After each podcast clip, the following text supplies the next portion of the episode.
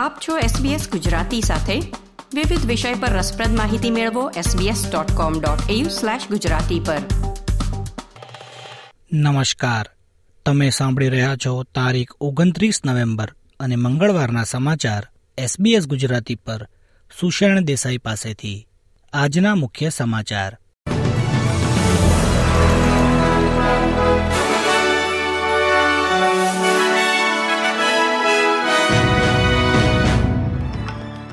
સમગ્ર ઓસ્ટ્રેલિયામાં નોંધાયો. મકાનના ભાડામાં તીવ્ર વધારો.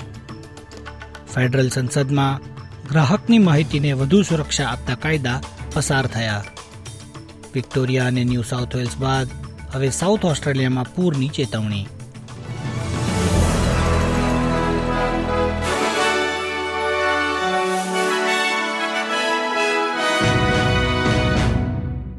હવે સમાચાર વિગતવાર. સમગ્ર ઓસ્ટ્રેલિયાના દરેક રાજધાની શહેરમાં તેમજ વિવિધ પ્રદેશોમાં ભાડું આપવું વધુને વધુ મુશ્કેલ બની રહ્યું છે. એક નવો અહેવાલ એન્યુઅલ રેન્ટ અફોર્ડેબિલિટી ઇન્ડેક્સ સૂચવે છે કે મકાનના ભાડા સમગ્ર દેશમાં આવક કરતાં વધુ ઝડપથી વધી રહ્યા છે. જેના કારણે ઘણા લોકો તેમના વર્તમાન આવાસને રહેવા અથવા જાળવી રાખવા માટે સંઘર્ષ કરી રહ્યા છે. હોબાર્ટ સૌથી ઓછા પોસાય તેવા શહેર તરીકે પોતાના સ્થાન પર નિયત છે. સિડનીમાં પરવડી શકે તેવી ક્ષમતા પણ સતત ઘટી રહી છે અને બ્રિસ્બેન પ્રથમ વખત સાધારણ રીતે અફોર્ડેબલ બન્યું છે. આ રિપોર્ટમાં એ પણ જાણવા મળ્યું કે ઓસ્ટ્રેલિયન પરિવારો માટે ભાડાના મકાનમાં રહેવાની સંખ્યા પણ સતત વધી રહી છે. ઓપ્ટસ અને મેડીબેંક ખાતે હાઈ પ્રોફાઇલ ગ્રાહક ડેટા લીકને પગલે ફેડરલ સંસદે ગ્રાહક ડેટાના રક્ષણને મજબૂત કરવા માટે નવા ગોપનીયતા કાયદા પસાર કર્યા છે. નવા કાયદા હેઠળ ઓસ્ટ્રેલિયન કંપનીઓ જેઓ તેમના ગ્રાહકોના ડેટાને સુરક્ષિત કરવામાં નિષ્ફળ જશે, તેઓને વધુ દંડનો સામનો કરવો પડશે. અને વારંવાર અથવા ગંભીર ગોપનીયતા ભંગ માટે નોંધપાત્ર રીતે મોટો નાણાકીય દંડ કરવામાં આવશે. આ માટે મહત્તમ દંડ બે પોઈન્ટ બે મિલિયન ડોલરથી વધારીને ત્રણ વિકલ્પોમાંથી એક કરવામાં આવશે, જે મુજબ સૌથી વધુ ખર્ચ થતો હોય. વિકલ્પ નંબર એક મુજબ પચાસ મિલિયન ડોલરનો દંડ કરવામાં આવશે. જ્યારે બીજા વિકલ્પ અનુસાર ગેરકાયદે રીતે મેળવાયેલ ડેટાના લાભના મૂલ્યના ત્રણ ગણો અથવા ત્રીજા વિકલ્પ અનુસાર કંપનીના એડજસ્ટેડ ટર્નઓવરના ત્રીસ ટકા જેટલો દંડ કરવામાં આવી શકે.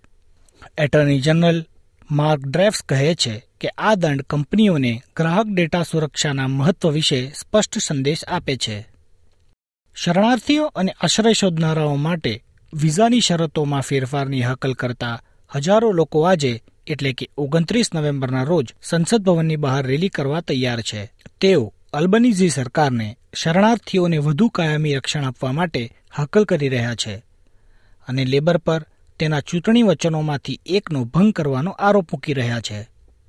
તેઓ કહે છે કે સરકારે અસ્થાયી સુરક્ષા વિઝા અથવા સેફ હેવન એન્ટરપ્રાઇઝ વિઝા પર શરણાર્થીઓને કાયમી વિઝા આપવા માટે વચન આપ્યું હતું. દક્ષિણ ઓસ્ટ્રેલિયાના સમુદાયોને પૂરની કટોકટી માટે તૈયાર રહેવા ચેતવણી આપવામાં આવી છે. કારણ કે સંતૃપ્ત ધરતી ધરાવતા પૂર્વીય રાજ્યોનું પાણી, એટલે કે ન્યૂ સાઉથ વેલ્સ અને વિક્ટોરિયામાંથી વહી જતું પાણી, સાઉથ ઓસ્ટ્રેલિયા તરફ જઈ રહ્યું છે. એવી આશંકા છે કે રાજ્યના રિવરલેન્ડ પ્રદેશમાં મન્નમ શહેર પૂરથી અસરગ્રસ્ત થઈ શકે છે. સત્તાવાળાઓ મરે નદીને રોકવા શક્ય તેટલા પાળા બનાવી રહ્યા છે. લગભગ એક ચતુર્થાંશ ઓસ્ટ્રેલિયન ગ્રાહકો તહેવારોની સિઝન માટે ચૂકવણી કરવા માટે દેવું કરવા તૈયાર છે. કારણ કે જીવન નિર્વાહના ઊંચા ખર્ચને પગલે ઘરના બજેટ પર મોટી અસર થઈ રહી છે. ફાઇન્ડર મની વેબસાઇટના સર્વે મુજબ, તેર ટકા ઓસ્ટ્રેલિયનો ભેટ અને રજાના અન્ય ખર્ચાઓ માટે ક્રેડિટ કાર્ડનો ઉપયોગ કરશે અને જ્યારે નવ ટકા બાય નાવ પે લેટર ક્રેડિટનો લાભ લેવાનો વિચાર કરી રહ્યા છે. Finder money expert Rebecca Pike મુજબ ક્રિસમસ માટે રોકડની અછત હોવાથી વધારે શરમજનક કંઈ નથી. પરંતુ તેઓ એમ પણ જણાવે છે કે તહેવારોની મોસમ માટે ક્રેડિટનો ઉપયોગ લાંબા ગાળે સારો વિચાર નથી. હવે સમાચાર ફીફા વર્લ્ડ કપના પોર્ટુગલે આજે ઉરુગ્વે સામે બે વિરુદ્ધ શૂન્ય ગોલથી વિજય મેળવ્યા બાદ વર્લ્ડ કપના અંતિમ સોળમાં પોતાનું સ્થાન નિયત કર્યું છે. મિડફિલ્ડર બ્રુનો ફર્નાન્ડીઝે વિજય ગોલ કરીને એ સુનિશ્ચિત કર્યું કે પોર્ટુગલ, ફ્રાન્સ અને બ્રાઝિલ બાદ કપના નોકઆઉટ તબક્કા માટે ક્વોલિફાય થનાર ત્રીજી ટીમ બને.